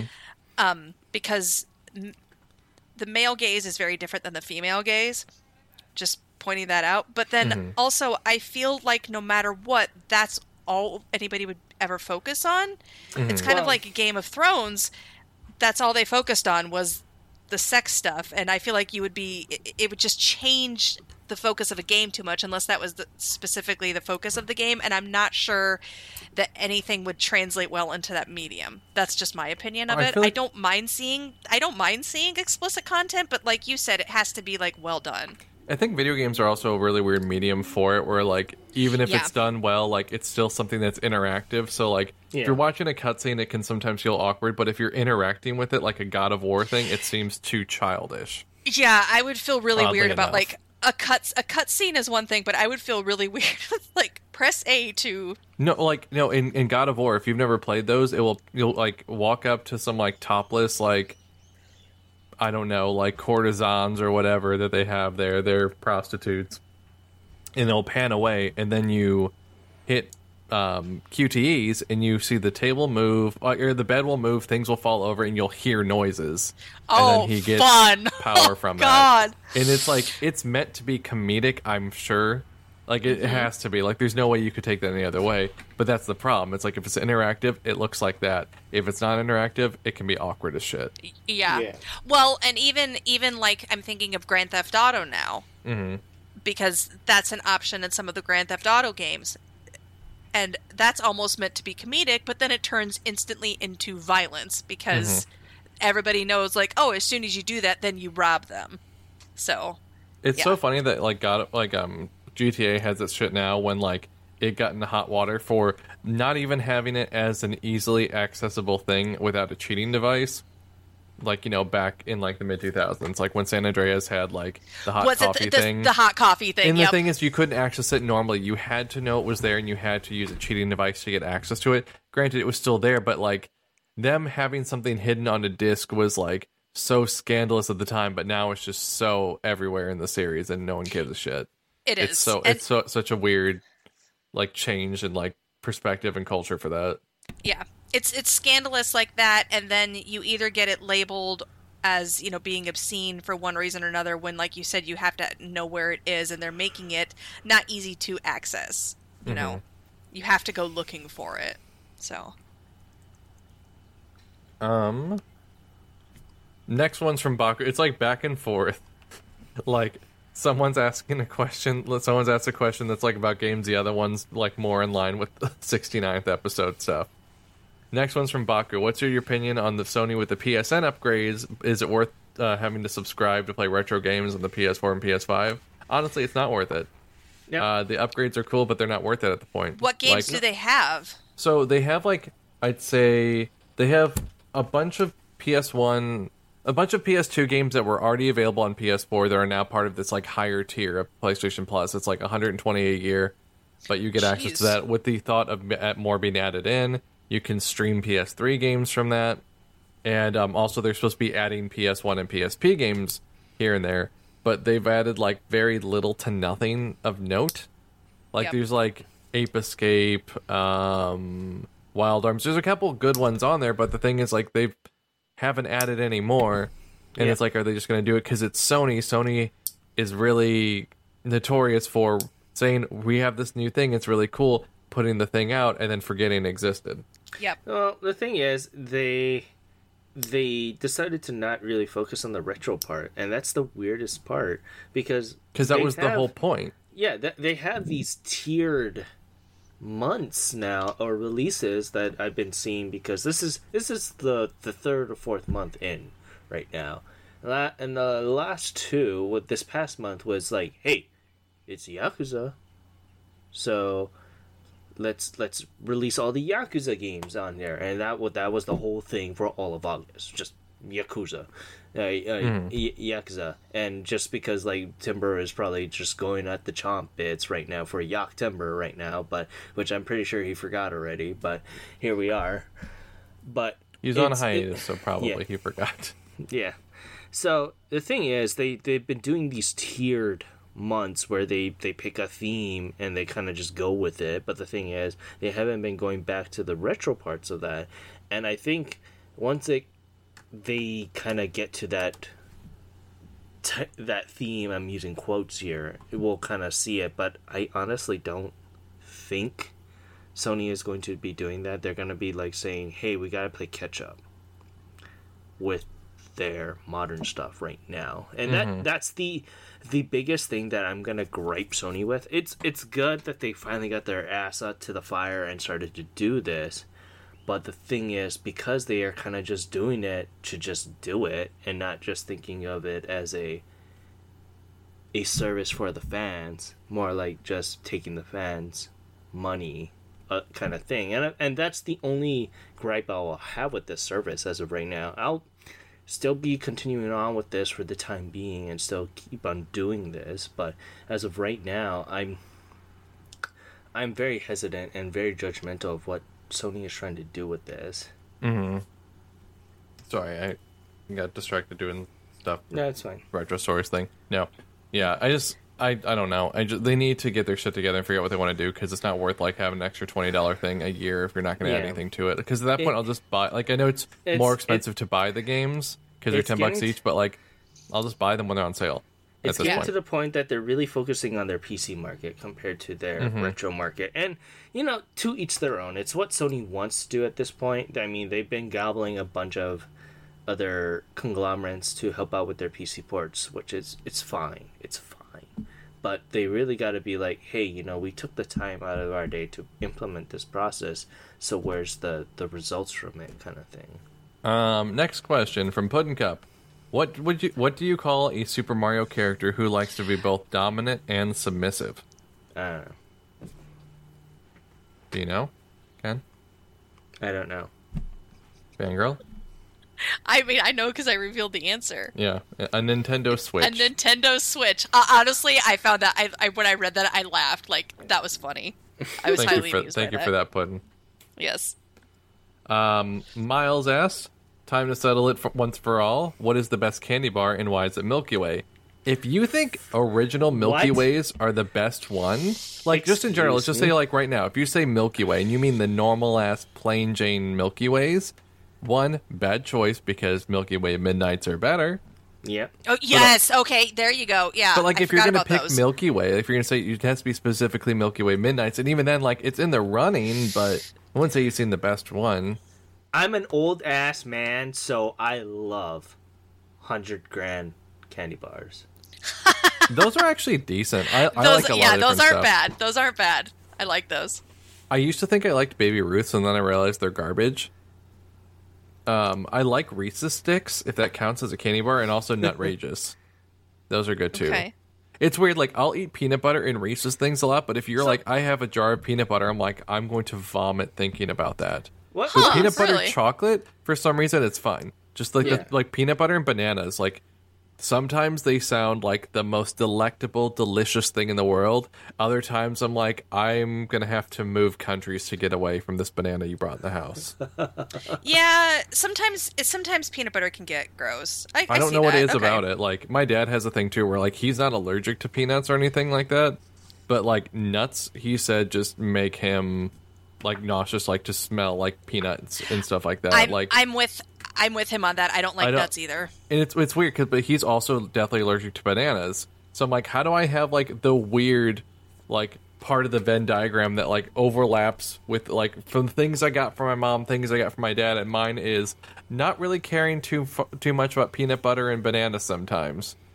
It's like I'm happy I'm not deathly allergic, but I'm like, how did I get this weird thing in common with my dad? Hmm. But I'm trying to think, what is the best candy bar then? It's none. It's not Crunch Bar. Crunch Bar is gross. People who like Crunch Bar are sus as fuck. I feel like Crunch Bar is for straight people. Okay. Like I don't know why, but like if you're like if straight people were a candy bar, what would it be? And I would say a Crunch Bar. I mean, think- that's a fair assessment. Honestly. That's honestly, what it would I- be. I- I like you know, it's just I- chocolate with if, a little were to, bit of. if, if, if, if I was if I was to just say this is for the candy bar for straight people, I would say Hershey's with almonds.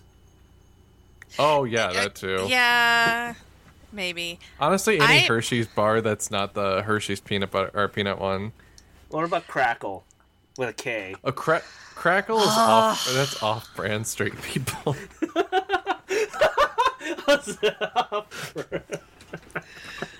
Crackle's just like we also have a garbage crunch bar over here too. Don't forget.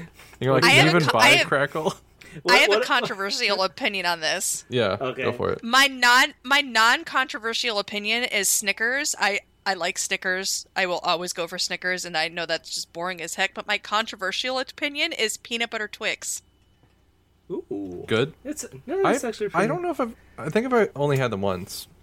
Not the decent. ones with the chocolate cookies, the old ones they used to make, where it was a Twix, except instead of caramel, it was peanut butter. Those were amazing, and I was pissed when they stopped making them. I miss stuff like like those um, when they used to have the the Reese's peanut butter with the cookie, like the whole disc cookie in there. Yes, Now that now they have the broken up ones, which which they're fine, they're fine. But I miss like I used to eat the outside of it and then save the cookie and eat the cookie separate. yeah. Okay. okay. No, and so- like when it comes to Reese's, like I'm sorry, the Reese's cups are fine, but like the Reese's trees and the pumpkins and all the like Halloween stuff, the the holiday stuff, where it, it doesn't have. Ha- it doesn't have that like crust on the outside. Those are Yeah. better than Reese's cups. Okay, What what, what about um, pieces? I don't like those, but Reese's big cups are better. Yes. than, or those are the best yes, ones. those the are big cups. yeah, those are better than the regular Reese's cups Yeah. too. What about pieces? It has the best Reese's Pieces. I Are used to be like, I used to be hella into them, and then I just burned out on them. They're gross. Okay. Okay. Okay. What about M and M's? Uh, it depends on the kind. What are you talking Yeah. about? Which which which flavor? is Yeah. your Plain M and M's are the most boring. Plain M and M's are for straight people. What what about? I No, like think- I like peanut butter M and M's. The one with peanuts. Peanut butter M and M's are good. Peanut M and M's are good. Any of the peanut dark M&Ms? chocolate variations are good. Pretzel ones were good. Cri- like even crisp. crispy M and M's were good too. Yeah. Even though What they're about- just crunch bars in like pellet form, those were better. Almond. Almond. Yeah. Yeah, Honestly, See, I- all M and M's except for plain M and M's are good. yeah. I the only time Even- plain M and M's are the only time plain M and M's are good, or is if you're putting them in popcorn. Or if they're in a cookie, Or or in Or like the, trail the mix. Trail mix. Yeah. Trail mix. Trail mix Yes. is probably the only possible way I can see that. but if I someone's enjoying like, it. I You have could plain easily- M. Sorry, go ahead. I was gonna say you could easily get out of using M and M's and trail mix by just putting in like chocolate chips. If someone mm. had offered me like a bag of normal M and M's or like a tube of mini M and M's, I'm taking the tube of mini M and M's. It's the same shit but smaller, but they're so much better. Mini M and M's are gross. What? Oh, They're so much better. They used, I haven't had them in a million years, so I don't know. I, they would could do taste different now. shots of mini M and M's. I would just eat that whole oh, tube. no. Yeah, that whole tube. But I'm No. a person like if it comes down to it, every once in a while I want a chocolate candy bar. But I, I prefer like fruit or sweet sweet stuff like like uh, Smarties, sweet tarts, shock tarts. Give me that stuff. I'd prefer to have that. Also, Swedish fish. I know it's just flavored wax. I don't care. Oh, I love, I love Swedish, Swedish, fish. I love Swedish fish, and my, my mom is like, "Why the hell do you like Swedish fish?" I don't know. It's, it's just good. I'm like, I don't care. There's something about it. There's just like Yeah. I like the texture. Yeah. I like it being stuck in my teeth and causing cavities. Okay, it's just a thing. It's my weird fetish, I guess. I like don't know. expensive dentist visits. Yeah. Oh god, no. I had s- my teeth are terrible because no one really kept checked up on me as a kid to make sure I was doing anything, and I was a kid, so I didn't do a whole lot of shit. I guess. Um, but whenever I'd have to go, because I just I think I also like bite in weird like pressures when I'm sleeping. But a few times I would go to the dentist and they would just not give me Novocaine for root canals. Oh my god. Like, oh, you're doing so well. We're just gonna do it so quick. So like, I'm not good at displaying pain because I I like I was not good at expressing pain at the dentist. They're like, oh, you're doing so well, so we're not gonna give you any shots. I'm like, oh, Oh no, no, yeah, no, no, no, no, no, no. I've no. had like two root canals with like at least with no Novocaine. I don't think my parents knew that. You are making me like want to curl up on the floor and Yeah. and oh no, no. I learned so much more stuff about myself over time when I realized that, and then I'm like, huh, there's a couple things I really need to get need to talk to someone about it when I get older. Not when I get older, when I get health insurance. Sorry, when I get health insurance. Yeah. Anyway, yeah, Smarties are the best candy bar. Um, that's official stance for Retrosaurus. Or, yeah, Potosaurus. Or I don't know, no, and Retrosaurus. Fuck the team. I'm, I'm. It's me. It's all about me. Uh, next question from Black Shotgun. What is the best Smexy game you all have ever played?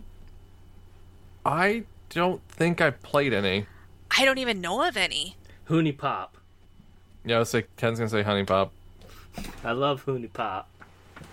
And There- HuniePop too.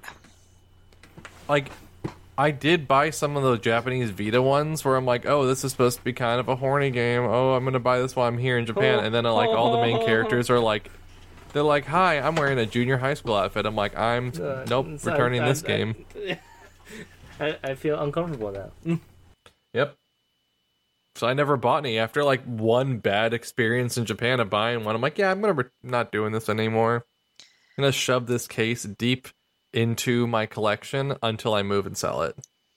I like to keep my smexy stuff out of video games, out of movies, and just in books. See, like I wish I could get into like some or like even like the dating sim style ones. Like I tried to get in Boyfriend Dungeon, but that game Okay. had way too many. Th- that game made me so uncomfortable. Maybe I need to play some more of the dating sim games because I've seen a couple screenshots where I've been like, "Oh, what's this?" Play You Dream know. Daddy. Dream. It's actually good. I've heard it's good. I feel like I would just giggle the entire time. What's really funny is uh, you guys have seen the quotes from the book I wrote. Um, There's some very explicit, dirty quotes in that. Um, sometimes when I read it, or like in the Dream Daddy thing, I will just sit there with like my mouth open and I'm blushing and I'm like, "What is this?" You know. We should we should make one of those style of games. I'll get an artist together, get get all this together. Let you write all the sex scenes or all the horny dialogue, and I will oversee it. But I mean, gonna I'm I, I should I should like put out feelers like who wants to make like a tastefully done horny game. cra- crowdsource that. I will. I I'm sign me putting- up. I'll I'm do that. my I'd do hands that. Up. I'm putting my hands up right now. I, I I would do that. I'd do oh, that. We'll, we'll work. I have some people I need to contact. Cra- crowdsource that. I 100% will do that. Hmm. Sorry, I've been up Okay. since like five forty-five with this dog. Yeah. Um, Welcome okay, to we having have- a child. Yeah, it, I'm gonna be honest. Like, I told my girlfriend, I'm like, this isn't me saying I never want kids, but I definitely don't want kids for a lot longer now after getting this puppy. I honestly think puppies are a little bit worse than babies um, That- see- because babies you can give them a bottle and you can nurse them and then they they quiet down for that time. You can't nurse a also, like, um, like the progression of their mobility is a lot a lot slower as a baby compared to a dog. Because like, yes. as a ba- as a dog, like with a dog, you get them immediately. They're mobile, so you have to make sure they're not going to pee anywhere. Whereas a baby, they're in a diaper. Yes, Yep. eventually you will have to worry about a toddler going off, taking off their diaper and doing something because they do and that. down the vent. Yeah, that happened. Yep. But um, so that is something. But like with dogs, it's just like you're gonna get them, and immediately you're gonna have to like watch them constantly. So am I watching this dog like a hawk all the time? Love her to death. Would never trade anything for it. The time I've had with her, but I'm like sometimes I'm like, can you just fucking chill for five minutes, please? But I've been up since 5:45 because my girlfriend's on overnight shifts this week. So thankfully this is her last one today, but it means I'm going to be waking up at 5:45 again tomorrow to feed this dog and see if she's just going to decide to be spicy at exactly eight o'clock when I've been going live because I pushed off my stream an hour for this dog and she's decided to push off her spicy hour an hour like an hour as well. So yeah. Anyway, more questions. Um, next one from Miles. How would you rank Xenoblade 3 now that I'm closer to the end? Um, I'd put it on par with 1, so pretty up pretty high. You guys haven't played it, so you don't really have an opinion on it. Yeah. Um, next one from Yang. What are some JRPGs slash RPGs that you think had good relationship between the characters and why? Serious or comical answers are fine. First thing that came to mind. Um, I'll let you guys go. Like it could be a Western, Um, a- any type of RPG. That's like had good Persona. relationships between the characters. Persona 4. Hey, that, that was a good ca- a cast that had pretty I was good gonna like. s- I, I, have heard that was good. I would say out of out of the three games where that is a major importance, I would rank it four, three, five. Out of out of all of those, I uh, haven't for- played for any of the. Persona games. I'm trying Hmm. to think of JP, JRPGs or RPGs. I'm gonna do a cop out just because the most recent one I played. Xenoblade's been three's been really good about it because like you have two characters, like you have three characters from one faction, three from another. They come together and they're learning about each other, and everyone seems to be genuinely interested in learning about the people they never that used to be considered their enemies. Like they actually have very good like balance and like learning more about each other. Like they have very good relationships. It, like I'm in the final chapter, and like they all f- are characters I really like, and like I don't hate any of them. It's very rare in an RPG where I don't hate anyone. Um, I also think three houses, all all the different houses have a really good chemistry off of each other within the houses. So there, there's also that. If I had to think of non uh, non comedic stuff or really comedic stuff, I really think Mass Effect Two because of the fact that how you can split and spike characters throughout that entire game is really interesting, especially with, with Jack and Miranda. Because literally, you Yeah, could that lose that happened to me at that happened at the end where they got into a fight. And I'm like, oh my god, it was right before the suicide mission that they had an argument. I'm like, no, everyone survived, but I'm like, I'm like, I, I'm like, you, I was doing, the, I was doing the right thing the whole time. Why are you guys fighting? So it's it's it's fun to fuck around with the AI in that game just for the like how bad can I make some certain people not like each other within the game and see what happens. It's really fun to do that, specifically with two. I can't think of any off the top of my head. I I really can't. You can always circle back if you think of it. Yeah, if I do, I, I can come back to it because I'm I'm actually racking my brain for any that I think have good relationships. Um, next question from Baku: What's your opinion of Gamescom? I didn't know it was happening this week, and I keep forgetting that it did happen. Um, I just the first thing I think of Gamescom is that weird penis, penis like stuffed penis looking Plushie. thing. I don't, Yeah. I don't- Yeah. you know, perfect, perfect for cuddling. Which I legit thought it was a line from your book, Fangirl. Please, please give me more credit as a writer than that. I would lo- no, no, I, I would love I am- to put But my penis is just so perfect for cuddling. that that's a box quote you can use. you know what? I'll throw that in the book, the next book, just for you. All right. I, I, I have a character who would actually say something like that as a joke, so Yes. that'll work. God. Um, I haven't thought about it much except for like just checking. When I heard it was happening, I was just checking like headlines to see if there was anything that like piqued my interest, but I haven't seen anything yet. So Um, next question from Kev. With the death of the 3DS slash 2DS and how many Switch players use just use it docked, do you think handheld gaming will ever be as strong as it was in previous generations again? Excuse Um, me. well, hand- Excuse I me. mean, play it I-. I, I- only play my my Switch on dock. I mean, given how well the Switch Lite sold, I think we're. I don't think it will.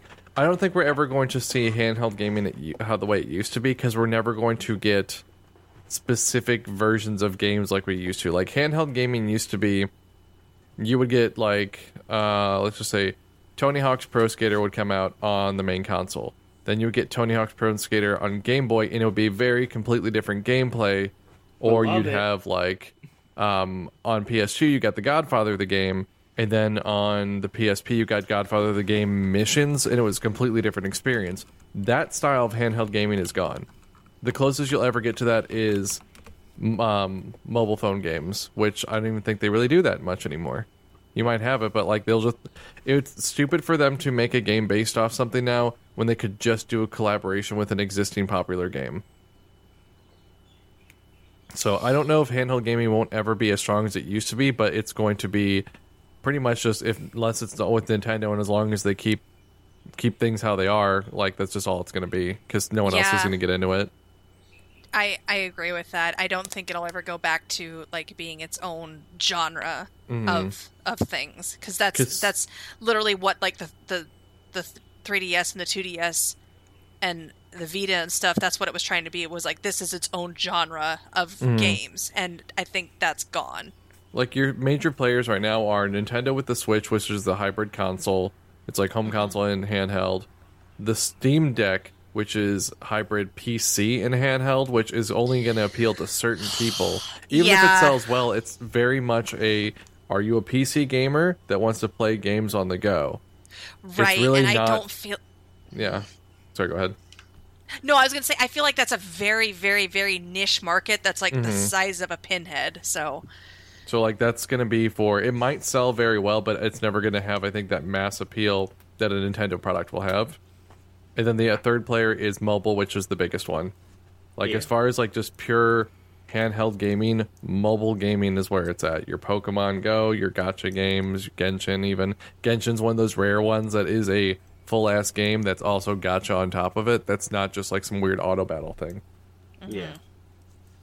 So, yeah.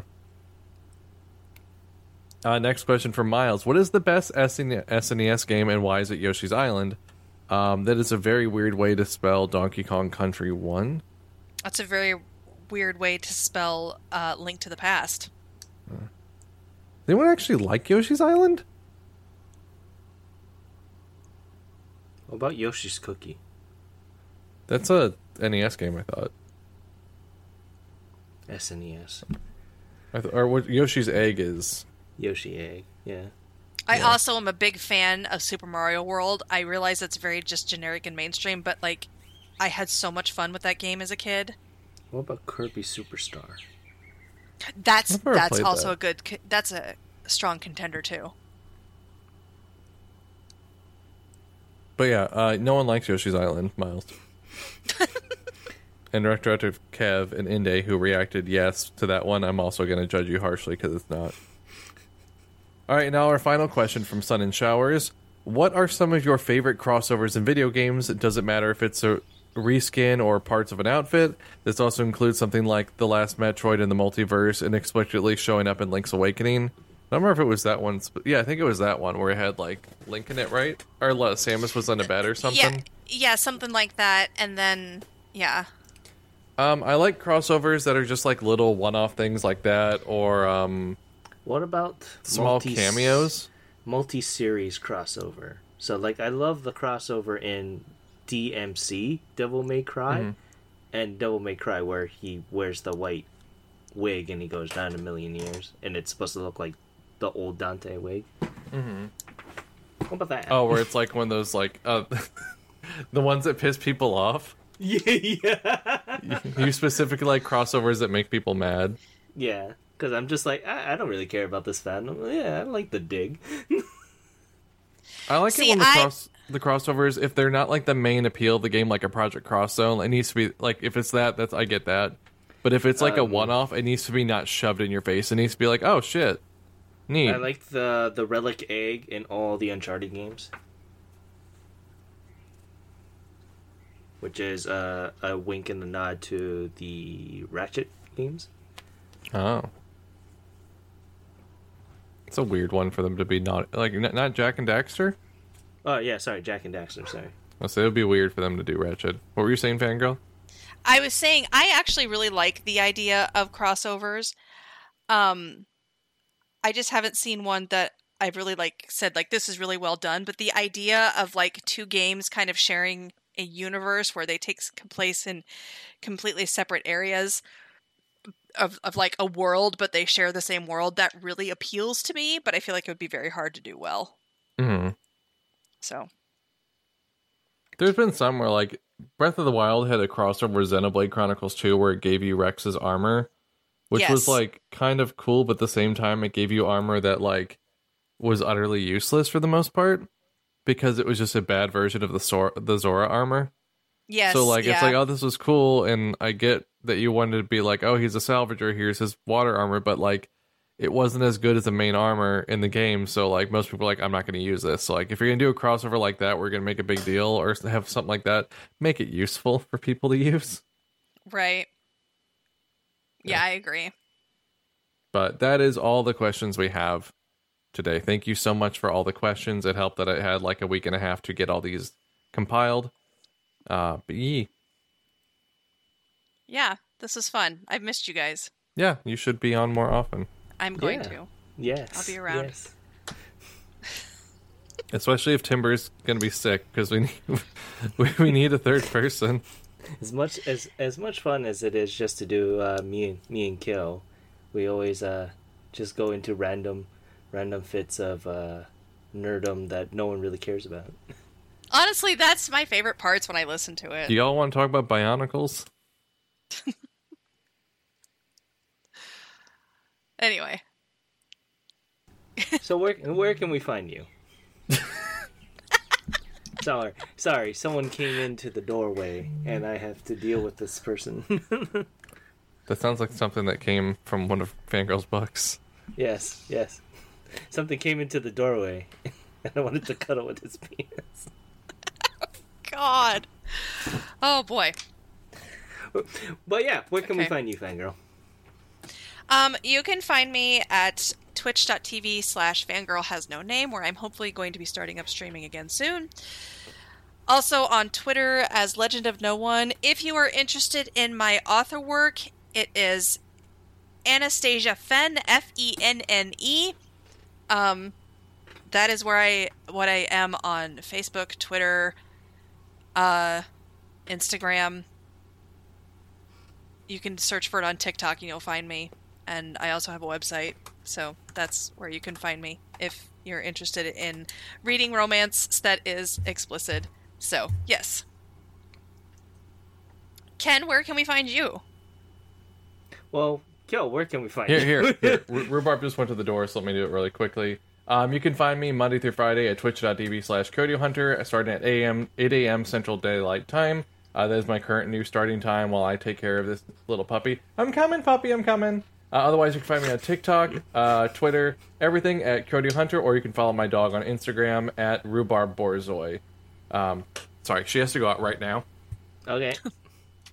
but yeah, you can find me on the Twitter. Oh, you can find me on my Japanese music based podcast called Ongakudu, where I talk about all the top hits of the Japanese music industry. Can also follow the website where I talk about the Japanese music industry as a whole for news and interviews at ongakudu.com. If you want to judge my interviewing skills, go to ongakudu.com and just look at my lovely interviews that I do there.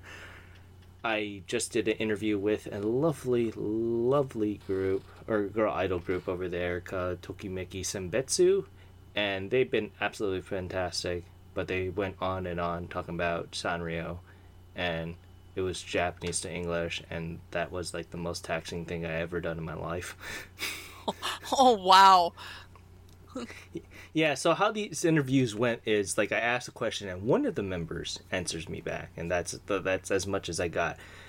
For that specific question, all seven members answered to oh, me Oh, no. about it, and I was like, "God, God damn it!" So Yeah, that's a lot. yeah, so I was just like having fun with that. But yeah, you can follow me on Twitter at OT1, OTYCan1, where I talk about Bang Dream, Ainaibo, Roboco, Herobo, and wonderful things that my daughter does, along with uh, Joshi Pro Wrestling and pro wrestling in general. Not that I'm going to force my daughter into Joshi Pro Wrestling as much as I would. I would not, yeah, I would advise against that unless that piques her interest in Yes, any way. yes, then yes. support her dreams because, Yes, yeah. yes. oh man, So, but yeah.